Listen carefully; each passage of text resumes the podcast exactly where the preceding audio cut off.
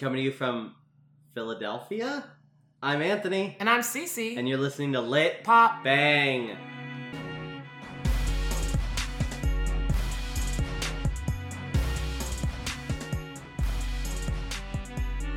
right, welcome. Welcome to our June episode. Really excited. Yeah. Getting summer just about started. Mid-year. Yeah. Mid-year. Yeah. Yeah, we made it. Really excited. Yeah, we're halfway through. It's crazy because, I mean, A W P in April and the beginning of the year. I mean, it seems like it's going so fast. Can you believe we had two and a half years with no president of the United States? It's really amazing. You know what? I'm uh, not. Anyway. Anyway. We have a great episode for you. We're really excited this month to bring Jamie Fontaine, who lives in and writes in Philadelphia, where she's a co-host of the Tire Fire Reading Series, along with Mike Ingram at Tattooed Mom. She also writes the Fountain of Advice column for Barrel House, and she is the author of the new novella, Manhunt, which will be available from Mason Jar Press this summer. Thank you so much for joining us. Thanks for having me, We're and really... for coming to my house. Yeah, thank you for hosting. Yes. She's hosting yes. in her South Philadelphia house. Yes, we're very happy to be here. Yeah. We're happy you Serving invited us, us drinks. to your home.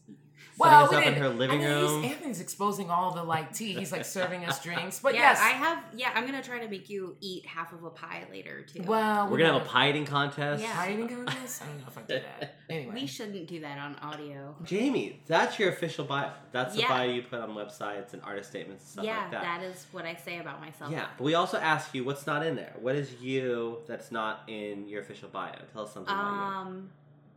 Well, I'm very bad on the spot at answering questions about myself. Not that true. Is both true and also just a stalling technique I'm yeah. using. Yeah, it's good. Um, I uh, am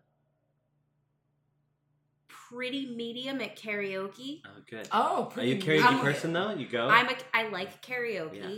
and I do like a pretty solid Danzig. Oh yeah. yeah. Um, your mother or some other? I mean, mother is the most available for karaoke of course, of Danzig yeah, song. Yeah, yeah. But the thing about Glenn Danzig as a vocalist is that he's basically just like a doo-wop singer who thinks he's bad. Yeah. And so it's I really... I do not know who Glenn is. You know oh, Danzig? Man. Danzig the band. Um, Glenn Danzig the we, band. We're going to show you a picture of him in his sixties after this. Okay. Yeah. And yeah. then that should be the beginning of the pop segment. Okay. All right. It's All right, just folks. Celeste reacts to pictures of like, Glenn oh Danzig. Oh my God. Right. Uh, I don't know what that would look like, but oh, I'm open to I it. I can't wait for you Danzig to find out. Danzig is like punk or horror punk.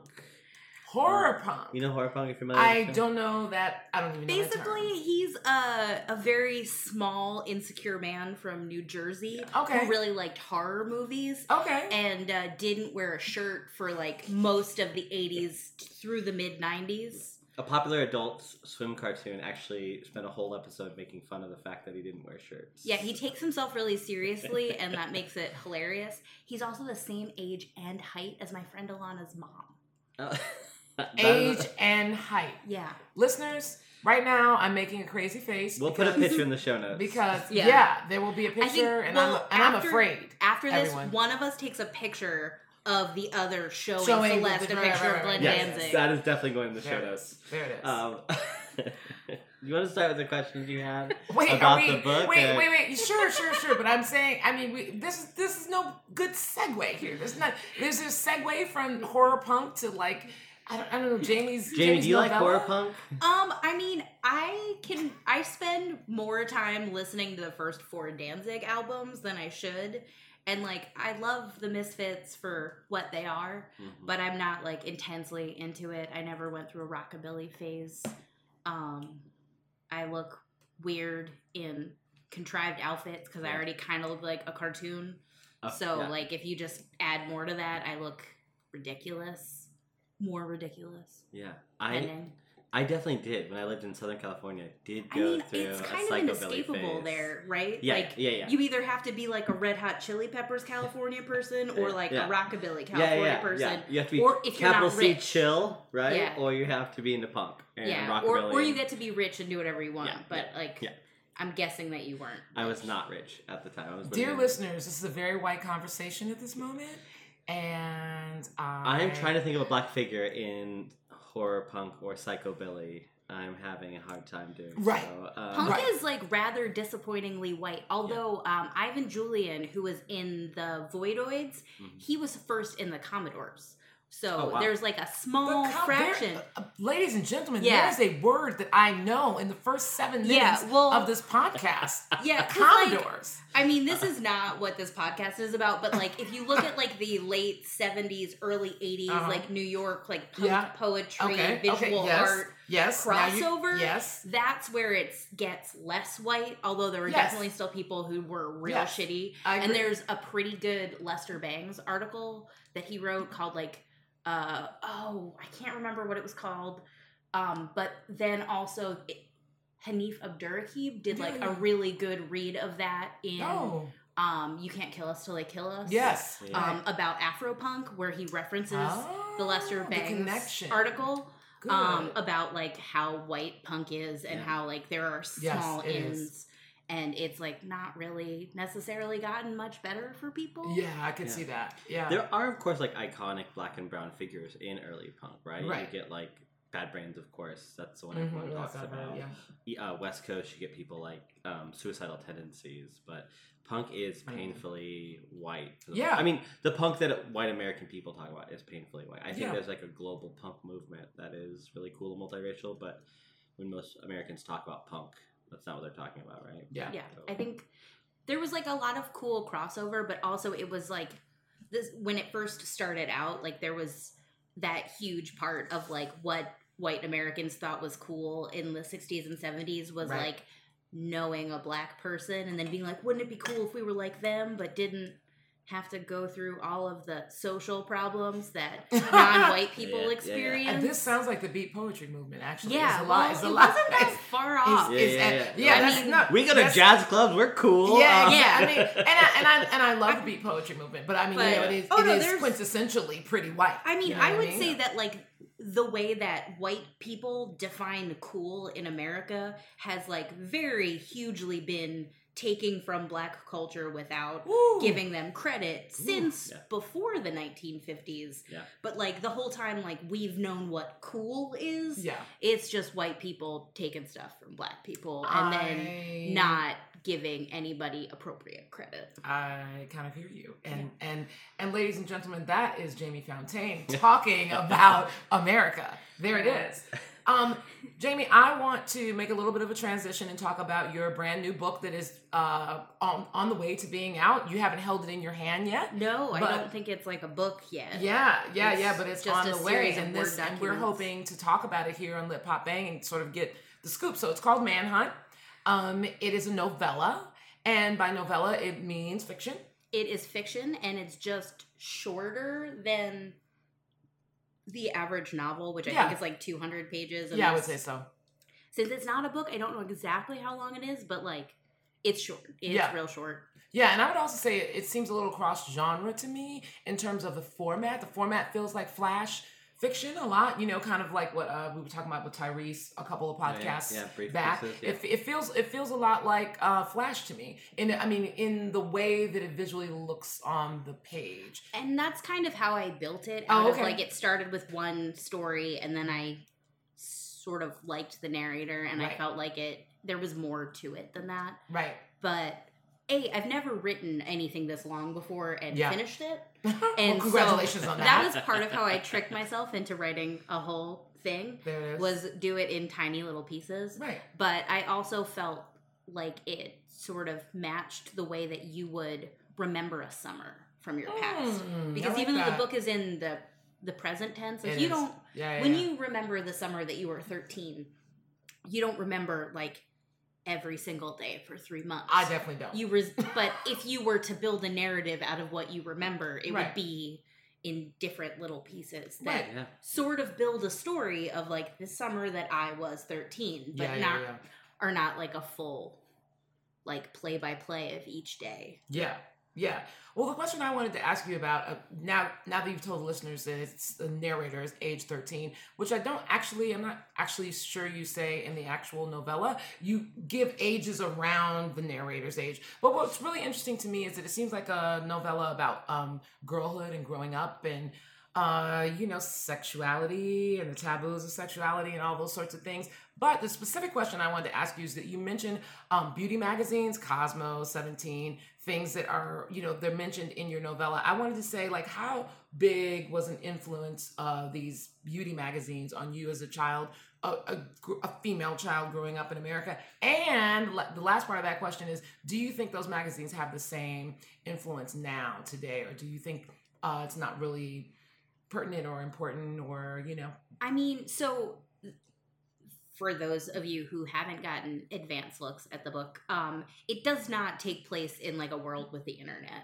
Right. It doesn't. There's there's True. No cell phone. Right. And not in like the obnoxious, like old, like established writer way where like they, but like the universe of this story happens yes. in a time before then. Because yeah. I don't know what it's like to be thirteen and, and have having, a Snapchat exactly. and have people like bullying you yeah. on Facebook or whatever is right. happening to the children these days. Right. Um, I just know how shitty it was to be a thirteen-year-old girl back in my day in the nineteen nineties. Back, back in the day. Back in the past. When people did have the internet, but I didn't have the internet, and it was also a very different access. Yeah, and I know. think, but I think magazines have always always been around. Yeah, that's why I'm I asking think, this question. Is, and is, so my yeah. access to magazines, like I didn't, I got old back issues of magazines because my grandfather had a dentist's office and would just subscribe to everything and then dump them off. Mm. So I had all of these magazines from like the seventies and eighties that were like, oh, we used to get like Seventeen back in the eighties. Like, do you want these? And of course I did. And so yeah. my interest in magazines when I was a kid was much more like as historical objects. Mm. And then like, I remember like, cause I would get them after the fact, even if right. it was like, that's oh, true. It's nineteen ninety-seven and I'm reading nineteen ninety-four issues. Like right. I wasn't really thinking of them as like telling me what is happening now and how right. I should live. Right. It was like very much more like, I am interested in the archives here. Right.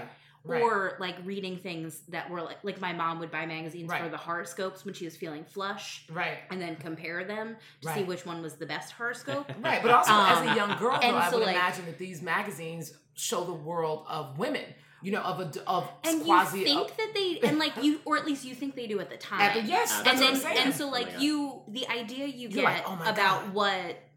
Like sex is from right, a cosmopolitan magazine that's what I'm saying. Before you've yeah. ever seen a dick right. is not at all what sex is like. Right. But you but have like these vague notions and then you use those clues where you're like, this doesn't sound right, but yeah. I feel like exactly. Because like nobody, to my knowledge, in my world has ever put a scrunchie on a dick for a good reason for sex. Yes. Or an orange.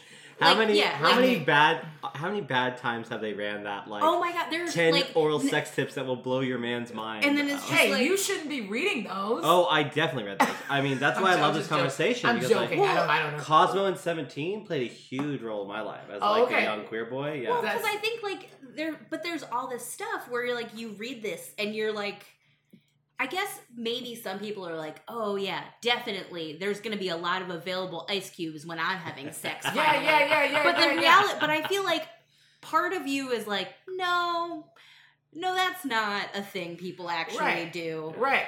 You don't know what people do, but you know it's not that. Yeah. Right. But I think also when you're, and I don't know how everybody else's like youth was, but I think that especially like if you're, if you are like a teenage girl, the coming of age part of your life where you're like starting yeah. to kiss boys maybe yeah. if that's what you even if you don't grow up to want to kiss boys like you might be kissing boys yeah uh, just like of pressure right, to kiss boys right yeah. even, just like even if right. you don't want to kiss if you're like growing up as a boy who doesn't want to kiss girls you still probably kiss a few yeah. and if you don't if you want to kiss everyone you probably feel a lot of ways about all of the terrible kissing and like miserable experiences, which you also depict in the book. Yeah, nobody. His face on mine, suddenly his tongue inside my mouth. Wow, yeah, that yeah. is yeah, that no. is not exciting. Yeah, they're children; they're bad at it. Like, yeah. Yeah. And I think that's the thing is that like, you know that it's bad, but you have been told that this is like something you should be doing. Yeah, yeah, yeah. And part of you wants to be doing it. Yeah. Because yeah. it's like maturity and you have like the hormones are starting, but you don't know what to do with them. So I yeah. think that like it's pretty universal that if you, I think it, it's more universal if you're a girl because if you are like thirteen and somebody's touching your dick, like, it's probably pretty cool until it's not cool anymore. Right. But if you're a girl and, like, uh, somebody is like, let me see what I can do there, like, the answer is not a good one. Like, right. They can't do anything yeah. helpful. Right. That's going to be bad. And yeah. If, but the idea is that, like, you want that to happen. Yeah. And it means something. And yeah. I think what what I was thinking about a lot when I was writing this, when I wor- wrote the first story that, like, turned into this novella, yes. is that when you reach a certain point in your girlhood, you are told that you have power over people because mm. of the way your body is mm. and because girls are expected to be more mature than boys mm-hmm. and because of the way that, like, society socializes young women, mm-hmm. like, you're told that you have to you have to police your body around other people who are reacting to it. Right, and right, you right, right. have right. all of this power over adult men, and that's why they're yelling at you. Right. And you're told that you are suddenly responsible for all of this shit yeah. that you don't understand. Yeah, yeah. And that's not actually true. Yeah. But you're working with this false narrative where, like, yeah. all of a sudden, like, I grew my I grew boobs this summer, like, I'm a woman. Right. Like, and you every, don't know what that and now means. I've got to make sure, like, I don't get in trouble with that. Right. And right. not like, oh, this is a natural part of growing up and it's going to continue to be weird yeah. in one way for a couple yeah. years, and then it's going to be weird in different ways until you die. Yeah, yeah. I think I think you depict all of that in your in your novella. I think the uh, the way the way in which the narrator talks about her bra strap popping, the wire popping out of her bra and trying to, like, get, keep that together until she gets home. You know, I think you depict all of that in ways in which uh, the, your readers know that this is This is a, you know, it's it's different to experience at, at a, as an adult to look back on girlhood. But I think in in this novella, your narrator is very clear about being a child transitioning into into a young woman, and I think that's a very that's a space that often we haven't really probably seen in literature, and it and it feels real. That's the great part that I like about your work, is that it, it feels, if you know, even the competition between the girls, between Emily and Lauren, the other little girlfriends, you're like, you know, everybody wants to act like they kissed a boy or like they did something with a boy. You know, that's a very real, like, feeling that I yeah. that I remember feeling, like everyone wants the most experience. You know, so but you that's also I, don't you want the most experience without having any consequences, right? And also the Stigma. Of, like, the stigma. And also the stigma of right. being and loose, like, or easy or, or any of those sorts. Yes, sure. And, like, up until a certain point, like, no part of, like, young female sexuality is based around whether or not what's happening is feeling good for you. Right. Mm-hmm. Like, very true. Hopefully, like, all of the young women of the world have thoughtful early sexual partners, but, like, that. They don't. Yeah. Most of them don't. Yeah. Like, yeah, and look, we're all, like, fumbling dummies at that age, so it's not all poorly intentioned. Yeah. But, like, nobody's good at stuff until they practice. Yeah. And guess what? You didn't do yet. Right. You didn't one practice. Hope. Yeah. Well, so, right. That's true. Yeah. So uh, I'm going to stay on writing real quick, um, but a shift a little bit away from the book. You write an advice column for Barrel House. Yes, I do. And unlike some contemporary trends in, like, millennial advice, it's not ironic, and it's not, like, a joke, right? It's um, weird, right? Yeah. Because I got it making a joke on Twitter. Yeah. Like, but I guess I, I was like, oh, well, I should just give people advice. And I didn't really think about it that much. And uh, now I feel like I have a responsibility to be thoughtful, which is weird. And I mean, when I say that, like, I still manage to, like, let everybody who reads the advice column know, like, what, when I got my period. Right. And, like, that I don't always right. use forks to eat salad. So it's, like, thoughtful from, like, a, I think, like, from a feral advice columnist, but, you know, thoughtful still. Yeah. yeah. I think it is thoughtful. I, I like that you almost always bring your own, ex- basically explain, but also show that you're talking from experience. Like, It, well, something I'm definitely like this, not like this qualified otherwise. Yeah. If that I'm was not, really my question. Yeah, like, like I, what gives like, you the right? No. Nothing. I have a B F A in screenwriting from a defunct art school program. I like it. I yes, like it. Yes. I like it. I, I am. Like it. I have no value on paper. Yeah.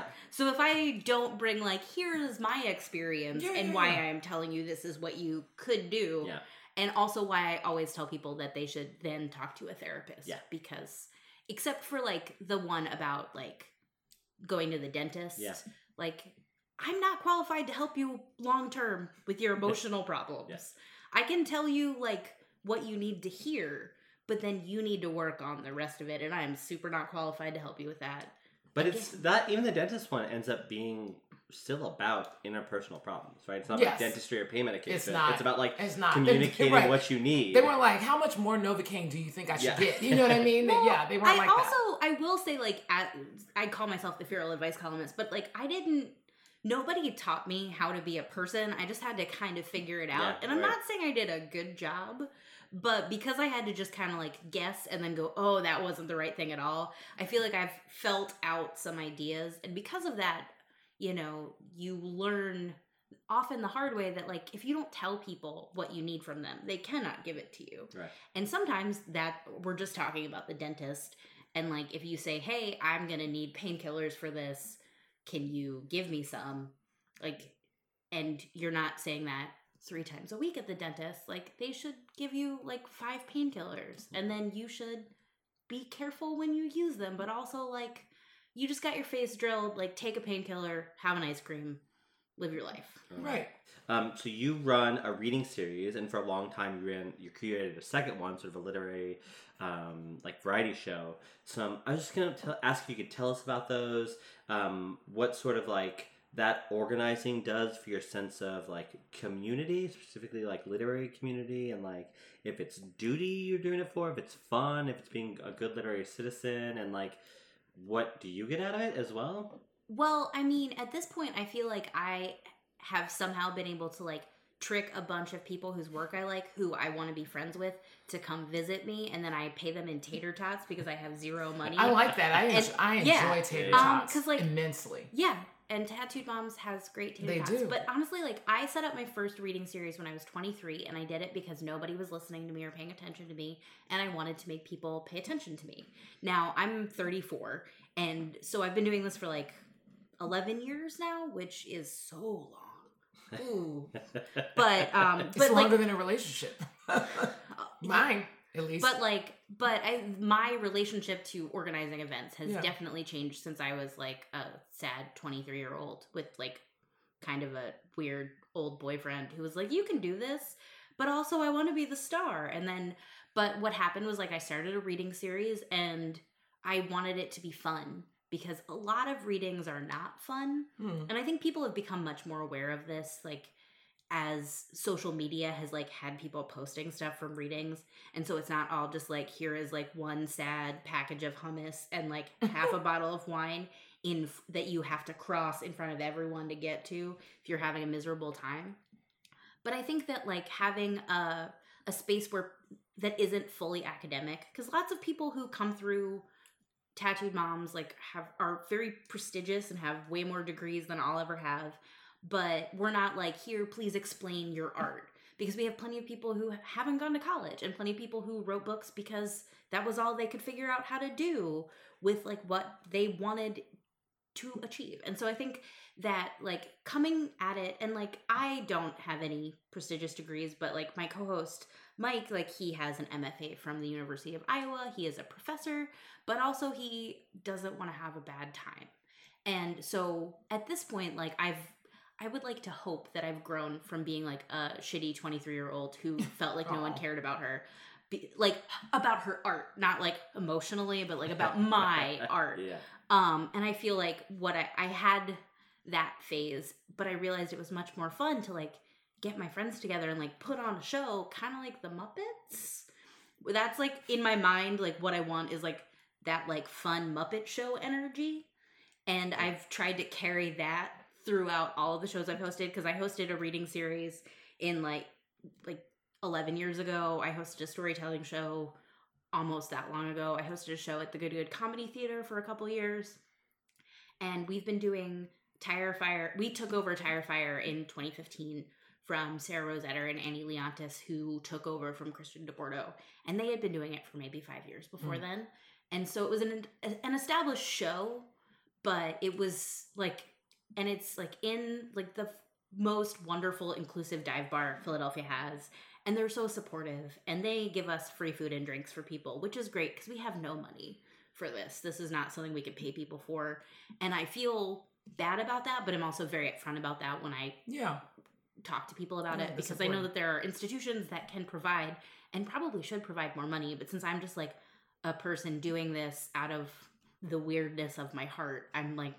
very upfront with like, I have no money, I can feed you. Yeah. I can get you drunk if you want to get drunk. If you don't want to get drunk, you don't have to. Right. Um, because, you know, there are a lot of, there is like this pressure that exists for people in like the literary world to be like a fun drinker. And a lot of people shouldn't or can't be fun drinkers. Right. And or like, don't want to be. Yeah. Right. And yeah. I think one thing about Tattooed Moms that is really wonderful is that I don't think, even though it is one hundred percent a bar, I know a lot of people who don't or no longer drink. Sure. I feel pretty comfortable there. I have bartenders who don't yeah. drink. Oh yeah. And I think like yeah. and I but I think that, and that's something that's important to me because like I have friends who are in recovery. Right. I have and right. I know a lot Spectrum. of people who would like to yeah. be comfortable at a reading. Yeah. And bars aren't necessarily a comfortable place for everyone. Yeah. And so they're really great about it, and it's very much like, let's all get together and put on a show. Right. And I'll make a weird spectacle of myself because it's not that hard.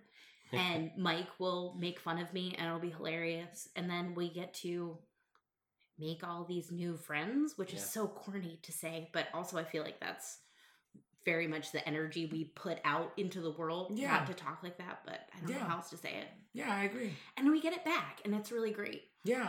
And I think what you're saying, what you've said earlier about um, the fact that many people who are poets or are writers hold academic degrees, and that your space at Tattooed Mom does not feel like um, an academic space. I think that's really important. And I think what you do, it, and many people who host reading series across cities nationally are really interested in bringing literature to the people, are really interested. You know, Tattooed Moms, I, I'm sure there are people in there that just live down the block and want to come and hear a good show yeah. and want to, you know, read some good stuff and maybe pick up a book and buy a book and hear someone funny like Jamie Fontaine, you know, at the at the head of the mic. So I think it's really important that what you're saying sort of of like this idea about, you know, this democratic sort of process about yeah, bringing literature to people. That's I, the communal part that I think. Yeah. And I think that's important because like there are a lot of brilliant people who don't go the academic route, and there are a lot of wonderful people that do.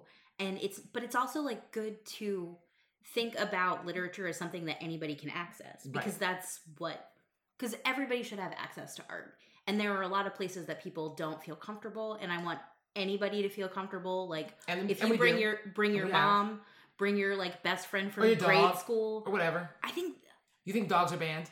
I've seen dogs, but I, okay. I don't know the official rules. Like, okay. like if you can sneak your dog in there, I do want to pet him. Um, but yeah, right. and I think that that's important because like, because I think that some people get a complex about it where either they're like, I am not achieving enough in the academic world. I am like, maybe that I'm not as good as I think I am, or people who are like, I refuse to deal with that, or people who only look to that, or like how much, like how, how many awards and like, sure. I want everybody I to know yeah. to like feel comfortable. Like I want all of my friends to like be yeah. wildly successful. And when I, I use the term friends very loosely. Yeah, I've met your coworkers yeah. at yeah, Tire like, Fire. Yeah, and, and like, they're like, yeah. hey, I'm Jamie's like, coworker. But, and like I feel like the the best part of like the the writing community at large is that we can all we're all like in theory in this together, and like if everybody does well, then like we're all doing better. And that's ninety-five percent of my attitude about this all the time. I love being some the first place somebody reads.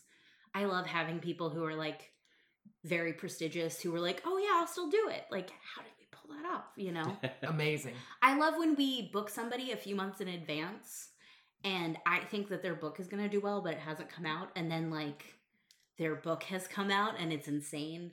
Like um, a couple years ago, I had planned with Carmen Machado for her mm-hmm. to come read mm-hmm. before her Body and Parties her, okay. and Other Parties came out, and she was reading like a month and a half after it came out, and that was like crazy the most packed wow. we had been, because cool. she has a huge community here of people yeah and even she bigger than wrote Tommy a book Pico? That, Tommy Pico should fill every room he ever speaks in. He should. I am obsessed with Tommy Pico. I know you are. He is the best. He's brilliant. He's so funny. He's also like objectively one of the most beautiful people I've ever seen. Wow. Okay. I mean, there, have you seen Tommy his Pico. Face? Yeah. Like Tommy knows he's beautiful, and I would say it to his face, and I think I have. But he's also he is also one of the greatest performers I know in yeah, literature yeah, yeah, yeah. because he gets up there and like he studied breath control, and he approaches it like he's singing, and he's so much himself and so much his art. Yeah. And he's fucking brilliant, and he yeah. should win every award he wins, and he should win twice the awards. And there's a P S A, yeah. people. Yeah, and but listeners. Also I think that he represents like both, like all of the best things about that, because yeah. like he is educated and he's going into college classes and high school classes and talking to people about art, but he also like started this on a Tumblr, and he wasn't doing this like his long form book projects. Like they didn't start as like, this is my master's thesis, or, right? Like, this was my P H D. Right, it's right, just right. like this is what I started making, and this is what I have done, and it's amazing. Yeah. And it's something that I think, and I feel like that's a great example of somebody who is both like well respected in the academy at this yeah. point, and also like super fun to be around. Yeah. Um, and we just Which try to like thing. combine all of those things and get Tommy to come here whenever we can, trick him into coming back. Yeah.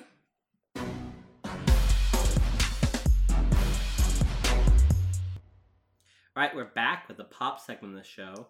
Uh, Jamie stepped out for this part of the show, but don't worry, she'll be back for the bang portion of the she podcast. Will. Yes. Yeah, so uh, we took a month off, and there's been a lot going on since we last it talked. It has been. Yeah, plus it's summertime. It is. Sometimes, like, pop album releases, movie releases. Yeah, right, sort of exciting stuff. stuff. So yeah. A lot going on. Yeah. I think you wanted to start with some, yeah, I some st- Beyonce. I'm, I'm afraid. I am afraid to even go here, people. I'm just letting you know. But anyway, let me give you the skinny. In case you did not know, the wife of the Warriors owner Joe LaCob, L A C O B. I think that's how you say that, LaCob. Sure, why not? I don't know. Anyway, her name is Nicole Curran. Um, she was caught on video. There's a, a video, you can go dig it up, uh, leaning across Beyonce and asking Jay-Z for something to drink. Of right, course, this was at Game Three, right? And they yeah, were Game Three. Courtside, right, N B A, right, uh, F- finals. And Beyonce was right, courtside. Exactly. Okay, yeah, yeah. She yeah. leaned over Beyonce. We didn't know what she was asking. We only see the video of her leaning over yeah, and saying something, you know, yeah. and, and Beyonce kind of smiling politely, and then leaning back, and then her leaning over again and saying something. So we actually didn't know what was happening until we read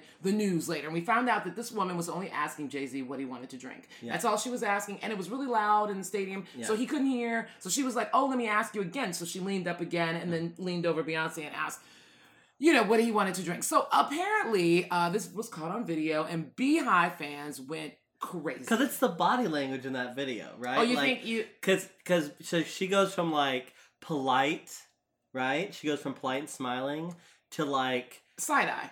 Yeah, to I'm no longer putting up with this. Right, right? But she doesn't say anything. Yeah. She she goes Beyonce in the elevator. You know what I'm saying? I'm not going to... Beehive yeah. fans, yeah. do not, do not at me. Do not come on. Do not tweet the show. Anything. I'm just saying Beyonce goes a little blank when she... She's not a confrontational girl, it doesn't no. seem to me. So, but, it, but I do think, if you watch the video, nobody's really talking about this, but she clearly, at one point, she sits forward, right? Uh-huh. And sort of, like, puts the block up between oh, this lady okay, and okay, Jay, okay, okay. Um, right after the face goes, right? So, yeah. I don't know. I would I would love to see, like, a, what is it, a kinest- kinestologist or whatever, the people who study oh, yeah, body yeah. language. Kinestologist, yeah, yeah, you're right. But wait, we haven't, I haven't finished the thing. So I haven't finished to say that Nicole Curran on her Instagram and Twitter got death threats and angry comments from the Beehive. For for talking to Jay? For talking to oh Jay. Oh, my God. So, that, so that's the part, and she was very upset. She said through her tears, I've never experienced cyberbullying like this before. This is what Nicole Curran said.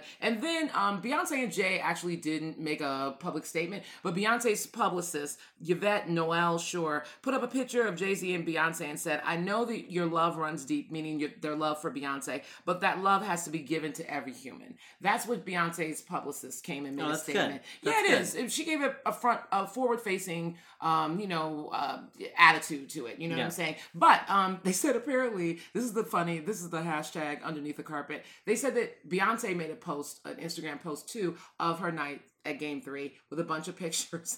But she had a picture of her and Jay-Z and she cropped out Nicole Curran. So that, I mean, I don't know. I was mean, it was but, it on purpose? Who knows, people? I don't know if it was But on even purpose. If it was like subconscious, right? Like we all have bad nights, right? Where, we do. Where, where we give a, a rude gesture or aren't polite enough to someone, right? And for most of us, it's just a rude night, right? Right. But when the whole world is watching...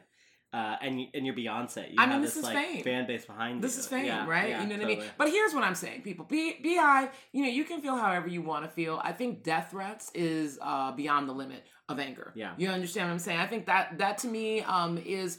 Uh, distasteful. I think it's also uh, erroneous to just think that, you know, you you can understand what's going on beyond the video. Yeah. I think, you know, if you weren't there, you don't really know what yeah. transpired, yeah, right? Yeah. So I think it's, you know, it's like uh, innocent until proven guilty is sort yeah. of the thing, you know. And even if she was, even if the woman was saying, Jay-Z, let's go to the hotel and get buck naked, you know, even if she was saying that, is it really the the Beehive's like business to be, you know what I mean, to be sort of intervening in that sort of, that's for Jay-Z and Beyonce to work work out on their own yeah, private terrain. Absolutely. It's sort absolutely. of what I feel like, you know yeah. what I'm saying? So I'm just saying death threats, Beehive, calm yourself down, take a chill pill, everybody take a melatonin, calm down, you know what I mean, have a glass of red wine, whatever, and relax yourself. That's so, that's my that's my spiel. Uh, speaking of royalty, oh. speaking of Beyonce and royalty, you yeah. also had something...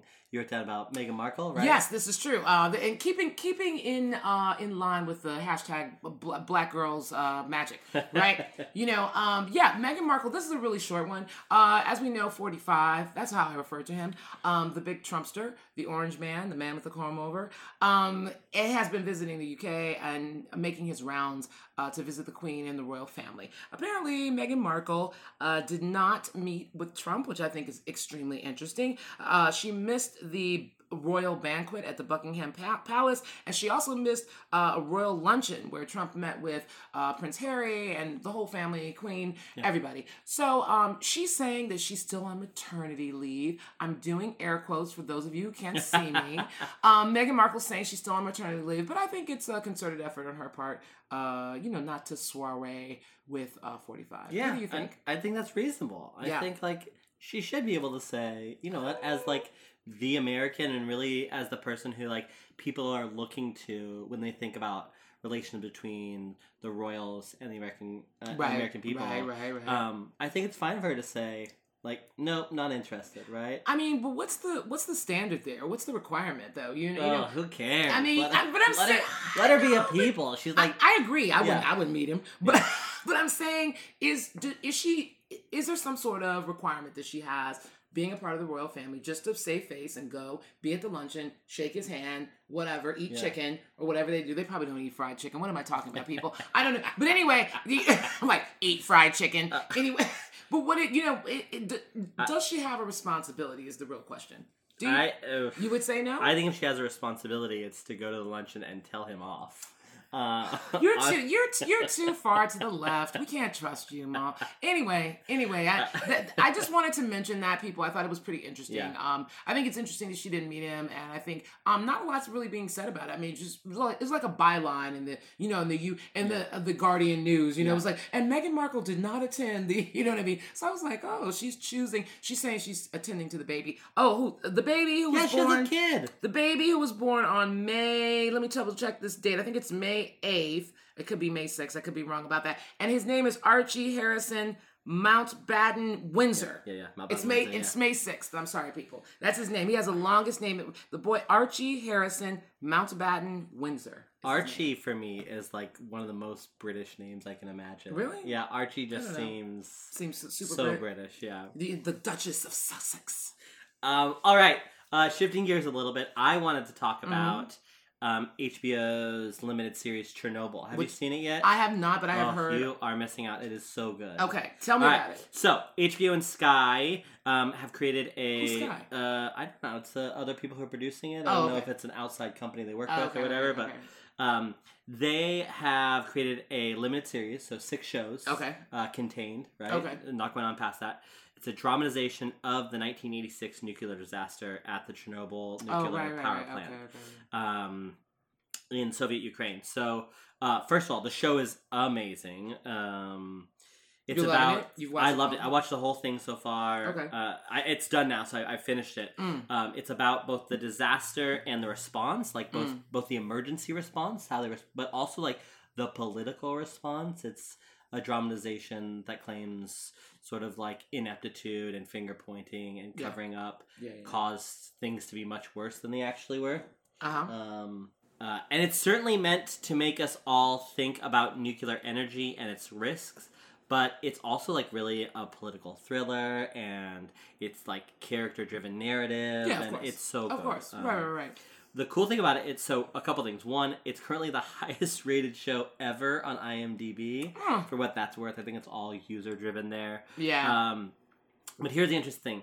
According to the Moscow Times, the Kremlin dislikes the show so much that it is behind the development of another series about it, which tells the story from a different perspective. We're not here for that. Um, this one, apparently, it claims that American disruptors were in the plant when an event happened.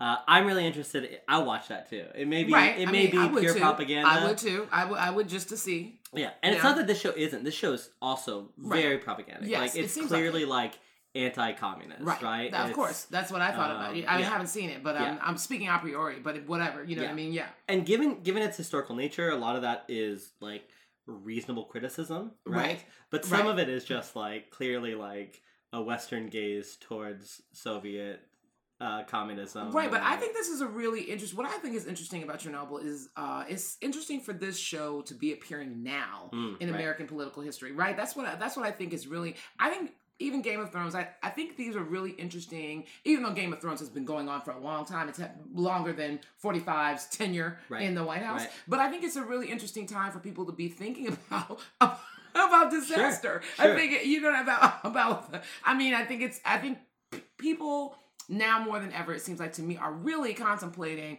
what the world could look like sure. if we don't get yeah. our shit together. Sure, and that could be authorial intent or it yeah. could be reader response. It doesn't matter. It doesn't right? matter. You yeah. watch a show like Chernobyl and a couple things, you automatically think of like yeah. global disaster. Yes. Something we're experiencing right now. Yes. Right? You think of U S Soviet tensions. Yes. Um, which we have. Russia tensions we have now, right?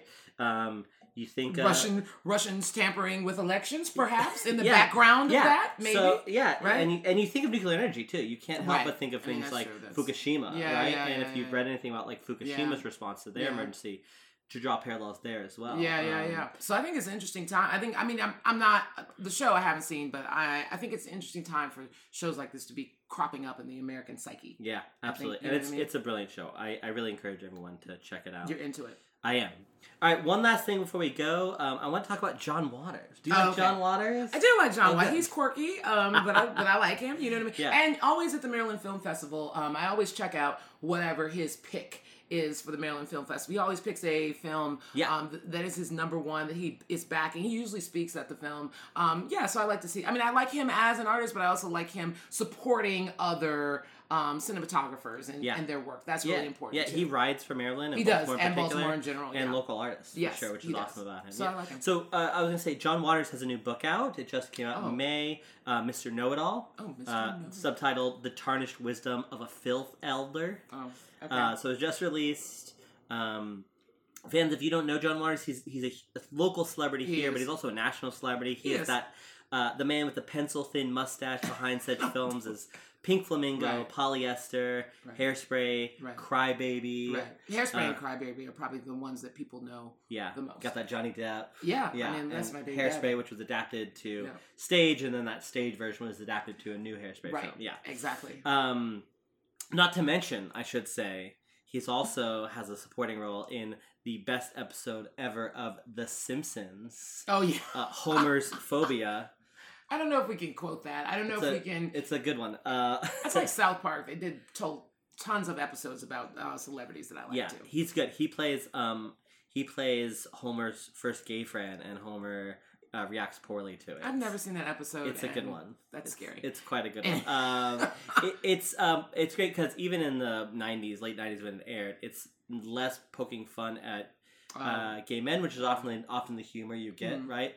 And more poking fun at homophobia, yeah. which is great. Um, yeah. Okay, so, so the book it. is uh, stories from his life as a filmmaker, along with uh, uh, irreverent advice and hot takes from the Pope of Trash, John Waters. Um, also, you know, John Waters lives uh, uh, in or around my neighborhood. Oh, I didn't know that, actually. Yeah. Okay. Um, many of his movies are set here in they Hamden are. or filmed here in Hamden. Yeah. Um, my local bookstore yeah, the bookstore, Atomic? Which I launched my yeah, yeah, first, yeah, yeah. first full-length book. Atomic. Um, they uh, it's where all his fan mail goes. Is what? Their yeah, I didn't they know that. The, they run his fan mail for him. He comes by regularly to come pick it up. Can you get a bookstore to run your fan mail? If is you're that John a, is Waters, it... you oh, can. Okay, okay.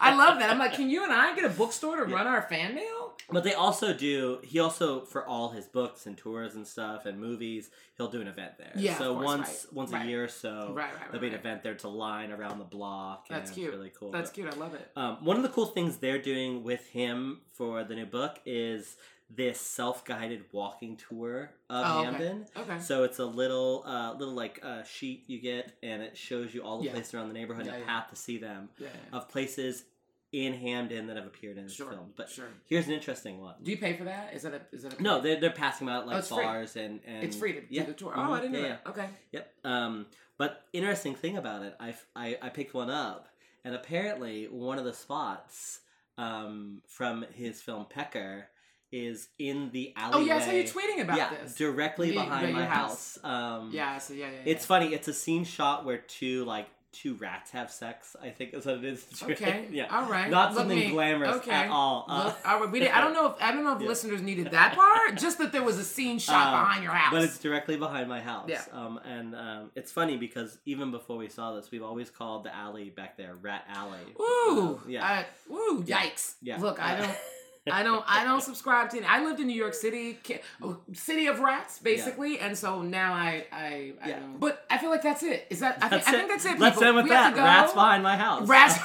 We're ending with rats behind our house, and we'll be right back with the bang portion.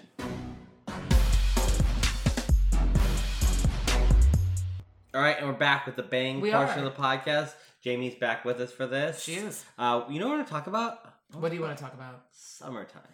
Yeah, summertime. I know summertime. We're in the mid-Atlantic. Summertime's not great, right? I mean, it's it, hot it, get, and it gets good at the end of yeah. summertime, really. Actually, we don't have a good yeah. beginning, but we have a really good Yeah, we got like three end. weeks right before summer and three weeks after that are we nice. Do. And everything we else do. in between is miserable. Yeah, it kind of is. Very humid. It but, is humid and what, rainy at but the moment. Growing up, growing up West Coast, though, like, West Coast, I live in places with, like, real mild changes between seasons, right? And having, like, distinct seasons here means a lot to me, right? Mm. Because, like, even if you're not in the academy... You like it. Summertime has a, a pace here. Okay. Right? Things, the pace changes in summertime, even if you work year round, right? Even if you're not in work anywhere around. Yeah, I would agree with the pace changes. Yeah, because it's hot. People City. don't want to be outdoors. I mean, also students are are out of school. Yeah. I mean, you know, kids, yeah. kids, so yeah. they're around. They're in cities. They, you know, yeah. during during the year they're not around. Yeah. Yeah. yeah even if you work in an office, the number of people that are around all the time is like very. It goes different. down. It yeah, goes it's down just like oh, my kids are off. I'm working. I'm going to work from home this week. Right. Like, right. The pace of right. things changes a lot. Right. Right. It, do you, are y'all doing anything this summer? Oh, yeah. Summer plans? I'm going on a book tour. Of course. Yeah. Oh, my book is yay. coming out in July. It's a manhunt. Yay. Yeah. And I'm going on a tour with Nicole Callahan and Tomas Moniz um, on the East Coast because Tomas is from California and he's going to come here. And then, so we're doing that. And that will either be really fun or not. I hope fun. But I've never gone on a book tour before, so... Do you know what cities you guys are going to? We are definitely... We're starting in Philly. Okay. Uh, we're going to be in New York for two days. Okay, And cool. we're ending in Baltimore, and we haven't nailed down Other places. the rest of it. But okay. we will be in Baltimore on Sunday, July twenty-first, and we're starting in Philly cool. on Tuesday, we'll July sixteenth. We'll have that awesome. in the show notes for sure. Yeah, we will. Yeah, yeah we'll have links um, to all that So stuff. that'll be... That'll be interesting. Yeah, cool. So that's it. So no big vacation for you. I... Mostly... Book is that kind of vacation? You I see mean, it as work or adventure? Um, I mean, it's it feels like I'm going to be living somebody else's life, maybe. Cool. I mean, the good thing is that um, one of my dearest friends uh, lives in New York, and she is a public school teacher, so she's off. So I was just like, are you going to be in town the days that I'm in New York? I'm just going to come stay at your house, and you can be my date to these things. And, like, I've known her since, like, the first... Is her name something with an A? It's... Her name is Deb. I have my other best friend is named Alana, oh, and I talk named, about her all the time. Alana was. I talk about my friends all the time because I love everyone. Actually. Yeah, and, yeah but yeah. Um, my friend Deb, who I have known since like the first day of college, cool, hundreds of years ago. Um, she's like the most delightful, most Brooklyn person. Oh, like Bro- Brooklyn. She is Brooklyn. from like because so she she is, and this is she's like five feet tall. Oh, she is a high school. Tinier than you. She's tinier than me. You're, she's like five, maybe tiny. five feet even. I'm a solid five foot two on a good day. I adore, I um, adore the you and say Deb that. Is from Canarsie. Oh, Canarsie. And exactly, exactly. And she she is a high school uh, special education teacher. And whenever like the kids are like, "Well, what do you know?" because she's like a tiny white woman, she's like, "Look, I'm from Canarsie, bitches." Right. I and bet like she flexes on them. I bet and she then do. They're just like, "Okay, okay, I got it." And she is like the toughest, funniest person with the biggest heart. Cool. And so I'm gonna go eat snacks on her couch. Yeah. Oh, it's going to be fun. That, that sounds, sounds like lovely. lovely. Yeah. yeah, she's a delight. Uh, me. Uh, you have summer plans? Uh, I have, I have some tentative summer plans, but nothing has been nailed down yet. So I'm not talking about them because I don't want to jinx them. Once yeah, they're once once they're, t- once, they're, once they're tied down, I'll be more um, excited about them. At the moment, um, one of the things I'm doing, I'm teaching an online class over the cool. summer. So that'll be fun. I'm teaching an online humor poetry class oh. and um, that should be uh, both exciting and fun. It's it's something I've never I've never taught online ever in my life. This is the first time I'm doing that. So that's that, amazing. So it sounds so it sounds like work, but actually I think it's going to be quite fun to uh, meet people who are not um, in the academy, in the university system, and also be teaching them poetry. I always like yeah. that. Yeah, I always like cool. to like sort of expand my yeah. um, reach and vision and teach people who are not inside. I mean, no disrespect to my students. I love my students who are who are fantastic. But also it's really nice to spread the love of literature in the world. Yeah. So that's one yeah, of the things that I'm doing. Yeah. I wish I had cool plans to share with you. I'm not really, I mean... You haven't nailed them down yet? Uh, I'm teaching uh, oh, uh, I'm te- a summer camp A creative writing summer camp for high for no for That's middle cool. school middle schoolers and high schoolers. Yeah, no, yeah, it's cool, but it's only like a week. Adorable. It's super it cool. And you know, I I actually talk shit. I don't really love kids, um, and I teach. I teach adults, um, but it's actually really cool for a week spending time with like young people. You know, young people who are like the young people I was, right? Like who like who oh. are like thirteen, fourteen and yeah. fucking love books and are excited yeah. about books and writing. And, yeah, yeah, that's really cool. Yeah, yeah I yeah. feel like it's really, if you do not have children, it's really easy to be like kind of wary of them. Yeah, but yeah. then and like there are a lot of, you know, no offense to the children listening to this podcast, but like there are some there are duds out there, like major duds, Jamie. But. Jeez, most man. Of the children that I know who yeah. are the children of my friends and coworkers are smart yeah. and excited well, about. And also they're so weird and you forget how weird you were when you were a kid, or you think that it was like just like that you have always been this weird and yeah, this yeah, is you. Yeah. And then you start talking to kids and you're like, oh yeah.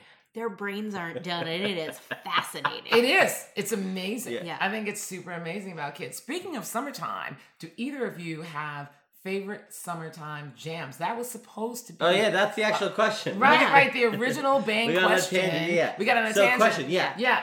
The summertime jam, right? Yeah. What's your favorite, most iconic? I'm asking what, you. What's your summertime jam? I'm I'll, asking, I'll start, yeah. You start. Um, I don't know if you know this one. This is a nerdy, this is something a thirty-five-year-old punk rock guy would say. thirty-six by the time this episode airs. Um, my summer song is Constructive Summer by The Hold Study. The whole study know. Is like a band that aging punks are really into. Can you sing a little piece of it? Um, like... No, but there's a line I really like. Oh. Um, uh, it's about summer, and it's, let this be our annual reminder that we can all be something bigger. Ooh, um, look at that. Very, very poetic. That we could so all, we could all this be is, something bigger. They're really good. They write a lot of narrative songs, which I'm really into. I like um, it. Yeah, Constructive Summer by The Whole Study. That's my jam. So I'm going to let Jamie go last, but I'm going to go next, and it's super cheesy and super yeah. easy. Give it to me, the cheesiness. It, It's Summertime by Will Smith. That's iconic, yeah. I mean, absolutely. I yeah. mean, that's, you know, girl. Sitting in a car, you spend all day waxing. It, yeah, yeah, yeah, yeah. That's. I mean, it's it. I mean, yeah. you know, it's like. And it's appropriate a, for Philly, recording in Philly. Oh, that's true. I didn't even think about that. Yeah. Oh, shit. Yeah, right, right, right. I mean, I don't like Will Smith. I don't ride for Will. You know, I, I'm going to be honest with the lip He doesn't thing. Need your money. He doesn't.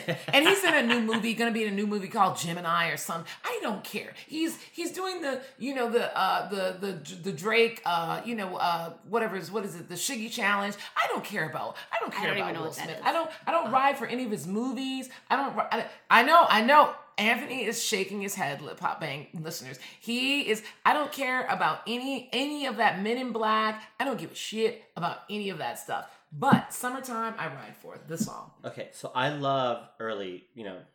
Uh, Fresh Prince of Bel-Air? Uh, it's just a show. and I love, But I also love the song. I love early Will Smith and D J Jazzy Jeff, of course. Really good.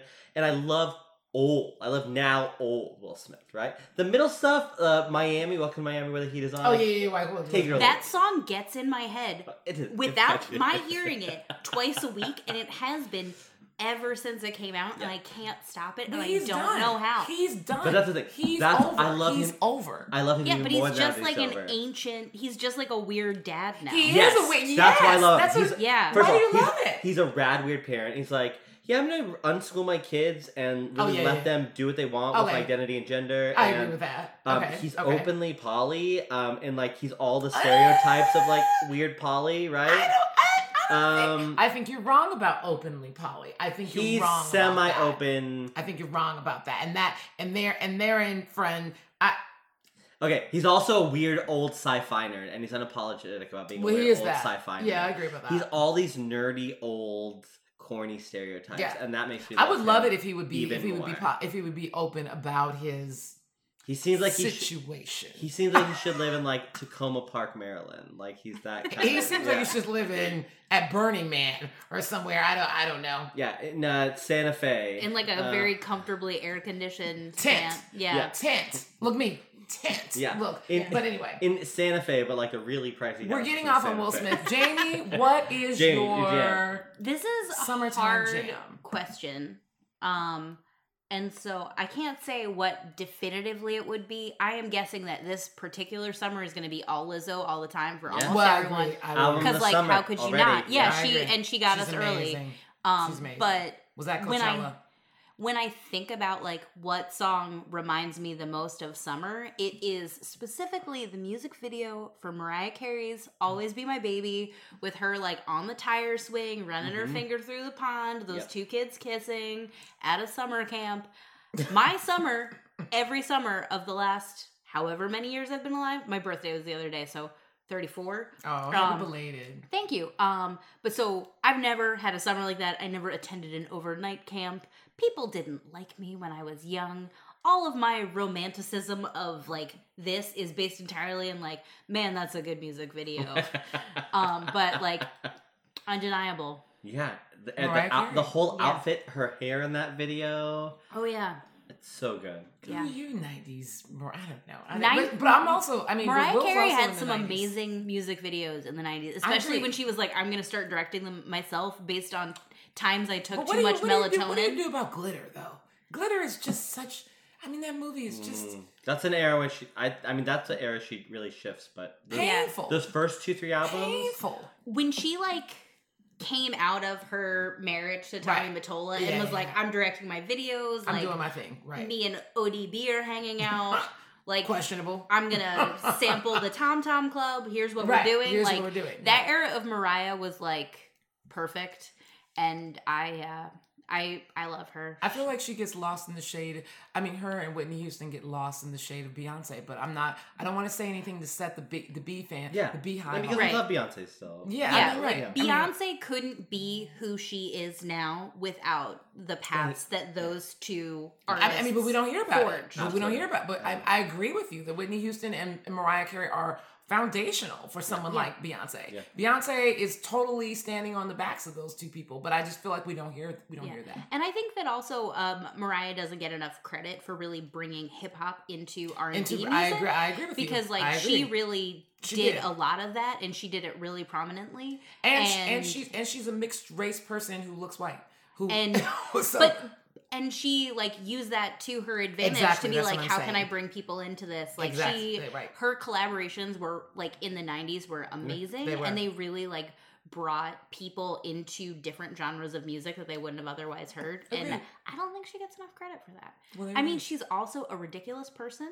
She's basically like if Miss Piggy were a human woman. and yeah, yeah, uh, yeah. I love that about her, too.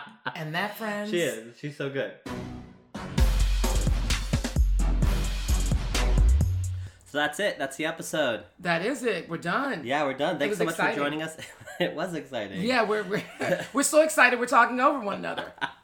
uh, as always, uh, remember to follow us on social media. Twitter. Yeah, like us uh, wherever you like your we, podcast. We still don't have an Instagram. We we're going to ta- get an Instagram, folks. We keep, we we keep talking about it. It'll be soon. It'll super soon. You'll hear. You'll hear from us soon. And coming to you from Philly, this is Cece. And this is Anthony. And this is Lit. Pop. Bang.